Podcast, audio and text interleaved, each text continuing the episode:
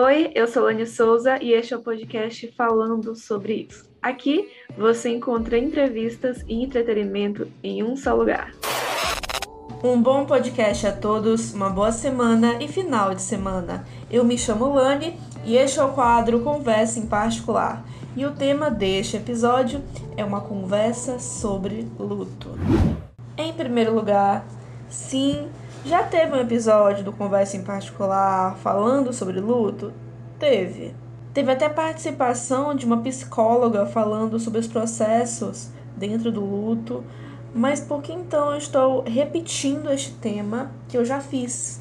É que de verdade eu acredito que naquele episódio eu não falei de tantas coisas essenciais sobre o assunto como eu vou falar neste episódio. E também porque eu aprendi muito mais sobre o assunto com a vivência que eu tive. Bom, vamos lá. Nessa terça-feira, 9 de agosto, completou quatro anos da morte do meu avô. Meu avô faleceu aos 90 anos e quando eu, ele morreu eu tinha 19 anos. Então eu passei, e eu já tenho 23, então eu passei grande parte da minha vida convivendo com o meu avô. A morte do meu avô me abriu um luto ainda não vivenciado onde eu teria que, além de conviver com as saudades, obviamente, eu viveria com o processo do luto que a médica falou naquele episódio do Conversa em Particular.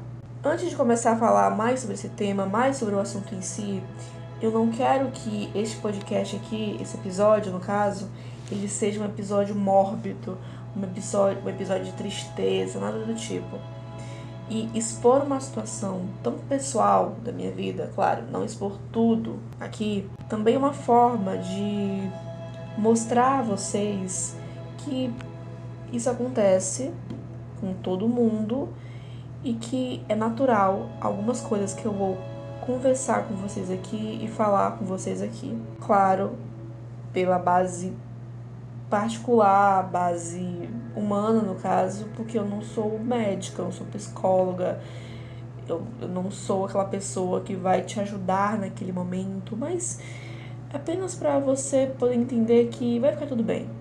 De certa forma, fica tudo bem, de certa forma. Tá curtindo o nosso podcast? Então, você também irá curtir tudo que há na Lorenzo Óticas. Lá você irá encontrar tudo o que há de melhor em armações, lentes de grau e lentes de contato. Tudo de altíssima qualidade e com ótimos preços, com um bom atendimento que você merece. E além de tudo, você pode também marcar sua consulta com a optometrista Mônica Silva. A Lorenzo Óticas fica localizada em Codó e São José dos Matões, no Maranhão. Mais informações você confere na descrição deste episódio. Em 2010 e 2014, eu perdi dois tios. E no ano passado, 2021, eu perdi uma amiga e colega da faculdade também por um acidente de trânsito. E mesmo tendo chorado e sentido muito a perda daquelas pessoas tão queridas, meus tios, é, minha amiga, eu senti que a perda, o processo de tudo do meu avô o processo de luto do meu avô foi um tanto quanto dolorido. Mas eu fiquei falando tanto deste processo de luto, mas o que de fato é este processo? São quatro etapas, basicamente: a negação, a raiva, a depressão e a aceitação. E eu passei pelas quatro fases. Todo mundo passa pelas quatro fases quando está de luto. Confesso que as mais dolorosas foram a negação e a depressão. A negação já começou assim no enterro, no velório, no caso ali. Começou quando eu simplesmente por um devaneio da minha cabeça, começou quando eu inocentemente, isso dói, comecei a acreditar que meu avô não tinha morrido. Ele tinha alguma condição ali médica e ele não tinha morrido. Ele podia acordar a qualquer momento. Não, gente, meu avô não tinha isso, tá? Não tinha e ficou. Eu fiquei assim até depois do enterro, em casa mesmo. Não conseguia dormir naquela noite pensando, cara, mas será que meu avô morreu mesmo? Será? Eu fiquei nesse estado óbvio, é óbvio que não ia acontecer isso, não tem casos familiares sobre isso, meu avô nunca teve isso. Por que, que eu tô assim, mas. Porque olha a coincidência catastrófica dessa história. Semanas antes, ou dias antes mesmo da morte do meu avô, eu estava na minha casa e eu comecei a assistir um vídeo. Eu não lembro agora, eu vou, tô tentando aqui pesquisar o nome de uma condição médica que faz a pessoa parecer que morreu, mas não morreu. Claro, a pessoa ela deve né, ter isso durante uma boa parte da vida dela e encontrei o nome. É, eu comecei a achar, será que meu avô tem catalepsia? Para quem não sabe, a catalepsia é uma condição, na grande maioria das vezes, transitória, na qual o paciente apresenta uma incapacidade tal para mover os membros, a cabeça ou até falar. Em alguns casos, o evento de catalepsia pode ser confundido com a morte, pois a expressão também é afetada. Só que assim, depois de um tempo eu fiquei sabendo como foi, tentar reanimar e tudo mais. Só que, basicamente, eu fiquei acreditando nisso por, por um. acho que uma semana inteira. No mínimo, assim. Então eu fiquei tipo, caramba, será que ele morreu? Será que ele morreu? Eram coisas da minha cabeça, gente. Eram coisas da minha cabeça e eu não queria aceitar aquilo. Isso é negação. Eu não queria aceitar o que aconteceu. Então eu botei isso na minha cabeça. A raiva foi quando eu comecei a alucinar que os médicos não tinham feito seus trabalhos direitos. Não sou médica e não estava no momento lá no hospital, não acompanhei no hospital porque estava em outra cidade no dia, morava em outra cidade naquela época, então não estava no, no dia acompanhando e também não sou médica, então não saberia responder isso. Isso foi um momento de raiva. É colocar a culpa em outra pessoa, em outro momento, em uma certa situação, colocar ali a culpa em alguém, porque eu precisava descontar essa raiva. A depressão na fase do luto me bateu com muita força. E eu digo que foi quando Deus me segurou no colo. Deus sempre me segura muito no colo, mas eu senti que naquele momento foi um momento que eu fiquei muito mais naquele colo ali, porque a vida me bateu com muita força. Aquela, aquele par de depressão do luto me surrou de uma forma que eu não sabia explicar. E aí vem a aceitação, no caso. A depressão é aquela parte mesmo que você vive o luto na tristeza. Você chora. É... Eu não chorei, eu não sinto que eu chorei tanto. Eu chorei não, eu chorei quando cheguei ali, chorei no velório, chorei antes de fechar o caixão, não vi fechando o caixão no caso. Eu chorei em casa quando descobri a notícia e assim por aí vai. Eu, eu chorei em alguns momentos. Mas eu vou falar um pouco disso, de chorar, daqui a pouco. E passa um helicóptero bem aqui. Hum, que delícia.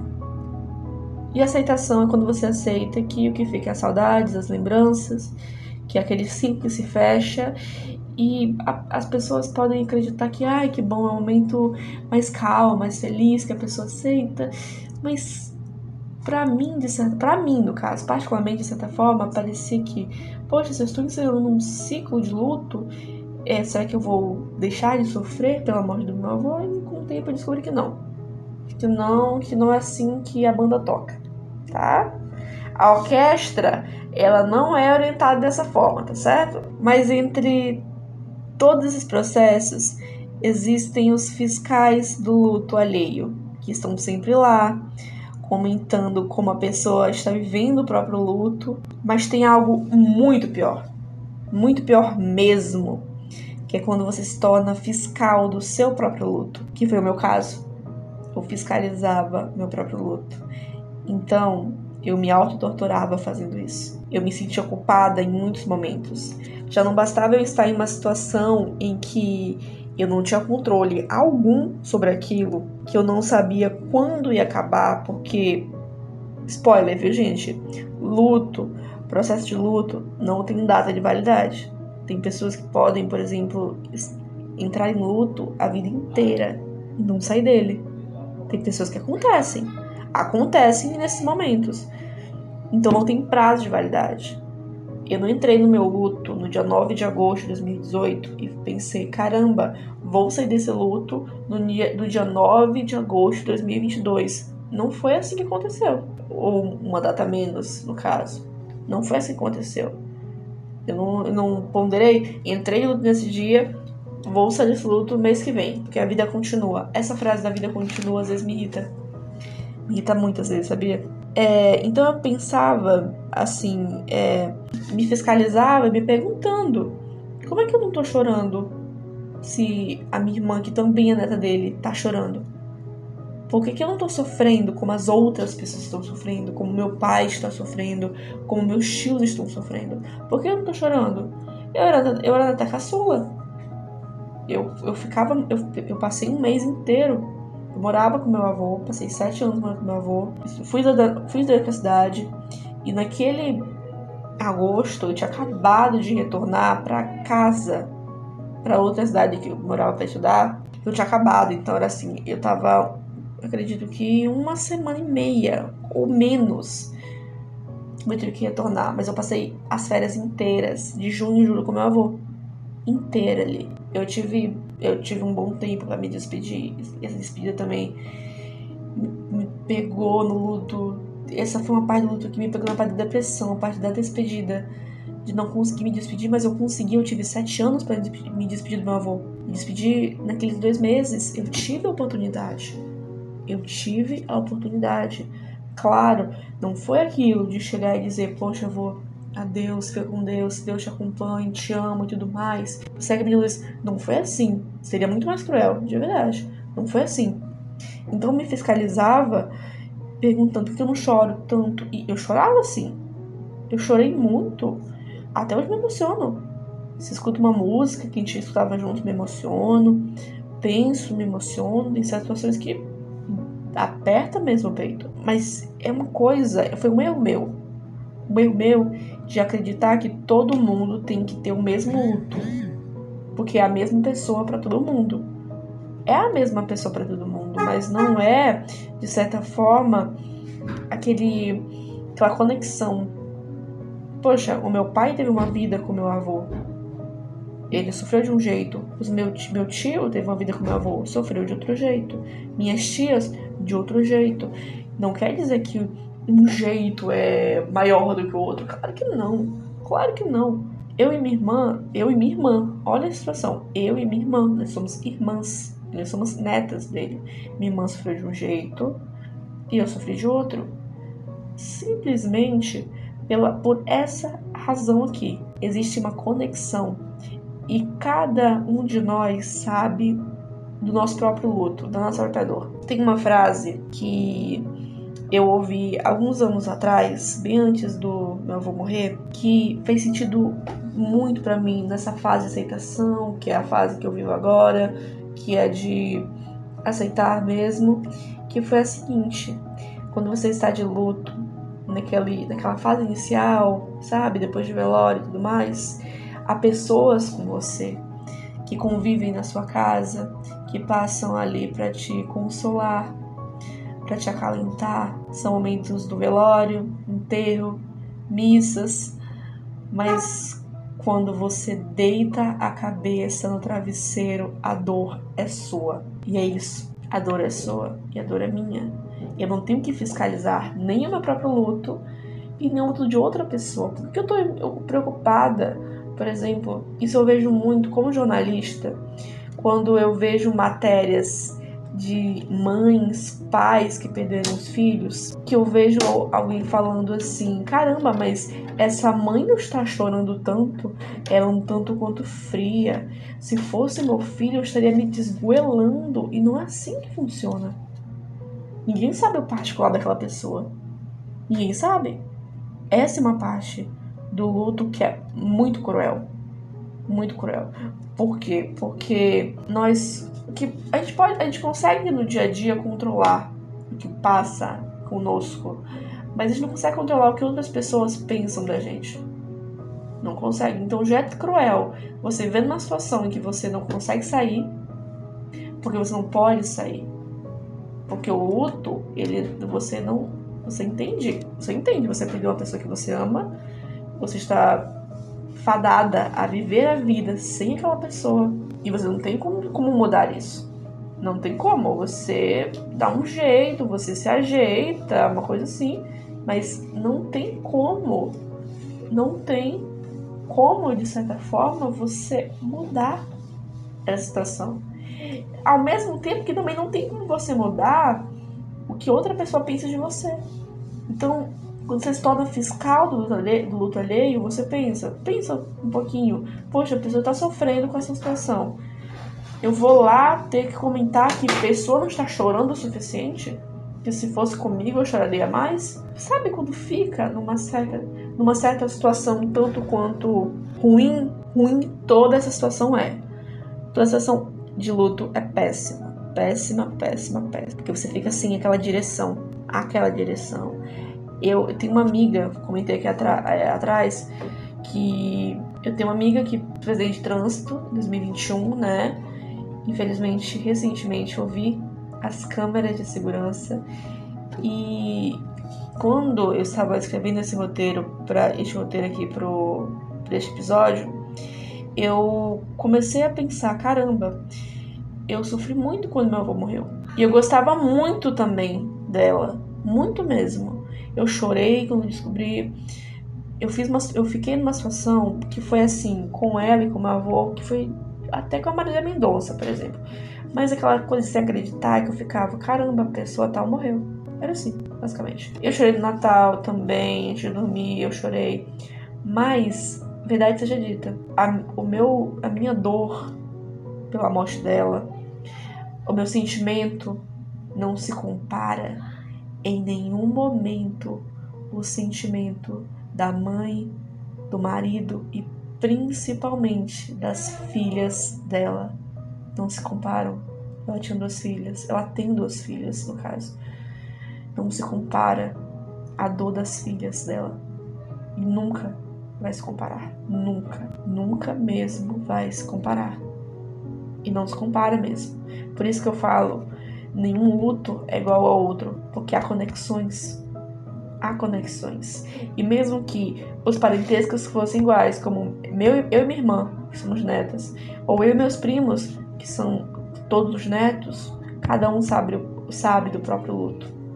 Cada um sabe onde aperta. Cada um sabe onde aperta. E aí, é, quatro anos depois, tô naquela fase da aceitação. Aceitação, como eu bem falei, é quando você aceita que aconteceu o que fica são as saudades, as lembranças, e mesmo quatro anos depois, eu ainda sonho, choro, algumas vezes saudades, tenho que conviver sim com a ausência. Essa eu não posso sair dela nunca. Nunca, nunca, nunca. E com duras realidades. O meu avô não esteve de como presente na minha formatura, não vai ao meu casamento, não vai ver meus filhos nascerem, crescerem, se casarem, se formarem, não vai ver os filhos da minha irmã, do meu irmão. E isso dói na alma, isso dói lá, isso dói lá dentro para mim. Mas hoje eu acreditando em Deus, procuro aceitar que foi a vontade de Deus e que meu avô cumpriu sua missão. Meu avô morreu com 90 anos. Mas quando você está de luto, isso nem passa pela sua cabeça. E você escutar no momento que você está ali sofrendo, chorando, sem saber como resolver a situação, porque você entra em pânico naquela situação, ouvir um Ah, mas foi a vontade de Deus.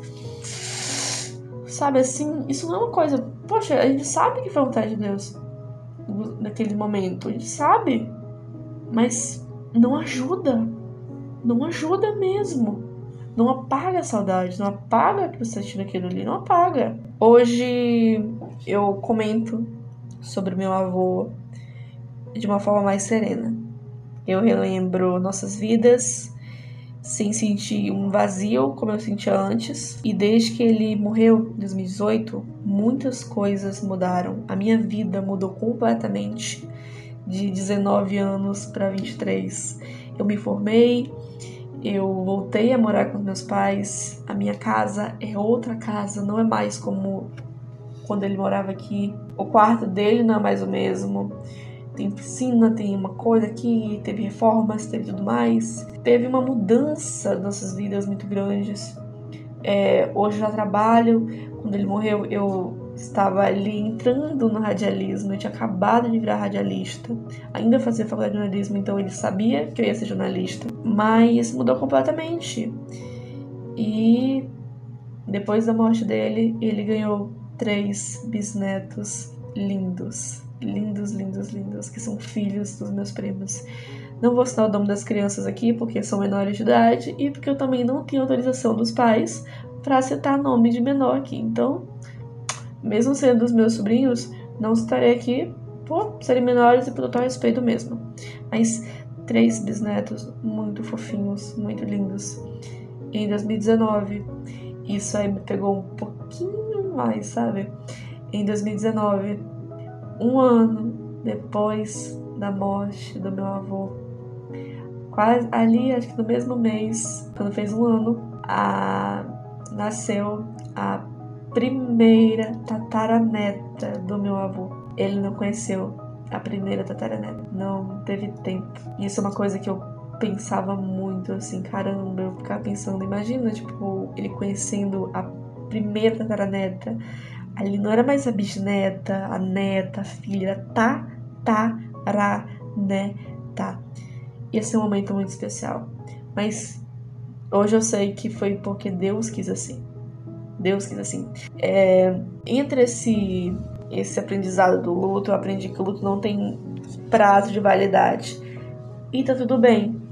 Porque é importante passar por esses processos. Uma coisa que me ajudou muito em todos esses processos foi poder conversar. Muitos amigos, pessoas que eu conviviam comigo mesma, comigo mesma aqui no cotidiano, que fora deste podcast, me ouviu falar sobre o que eu sentia, como eu descobri, quais foram meus sentimentos naquele momento, e isso me ajudou muito a fechar esse ciclo. Me ajudou muito porque conversar foi desabafar, era abrir meu coração e tirar da garganta uma coisa que doía muito, muito mesmo. Então, estar ali com pessoas amigas que me escutavam naquele momento foi essencial. Foi essencial mesmo. Então, meu conselho é: viva seus processos de luto. Viva. E bote em mente que você sabe que é difícil, que é duro, mas procure sempre se rodear de pessoas amigas. Procure sempre não fiscalizar seu próprio luto. Viva sua dor da maneira que você acreditar que é melhor e da maneira que você simplesmente viva, viva seu luto da forma mais natural possível para você. Se você não chora tanto, tudo bem. O choro significa que você não tá triste. Em muitos momentos eu fico super triste, mas eu não choro. Ontem, gente, de verdade, ontem mesmo, hoje é dia 10. Então, ontem completou 4 anos a morte do meu avô. Ontem eu não chorei. De verdade.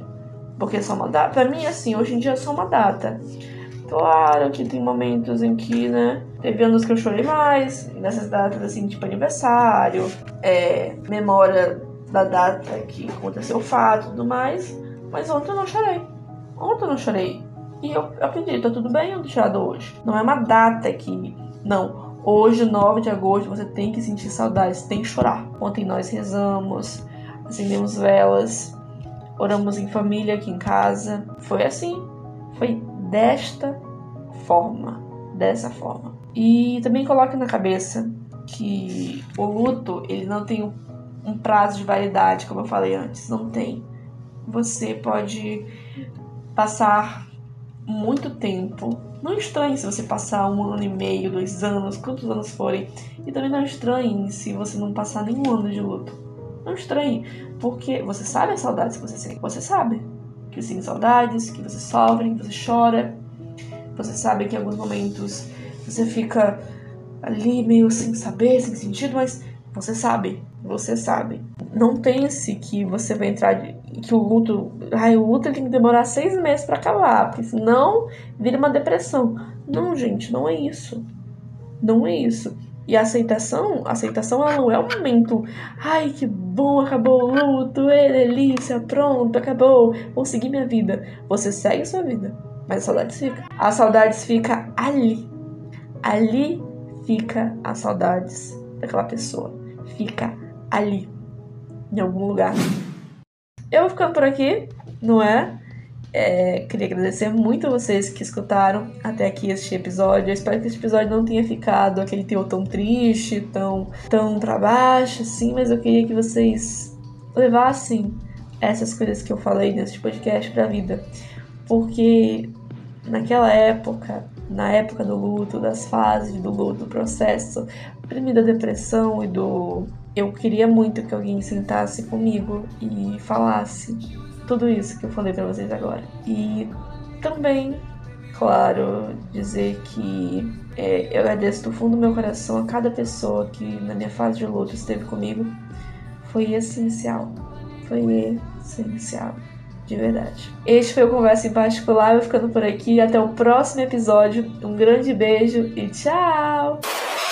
Eu sou Lani Souza e este é o quadro. Souza, eu sou Lani Souza e este é o Conversa. Oi, eu sou Lani Souza e este é o podcast falando sobre isso.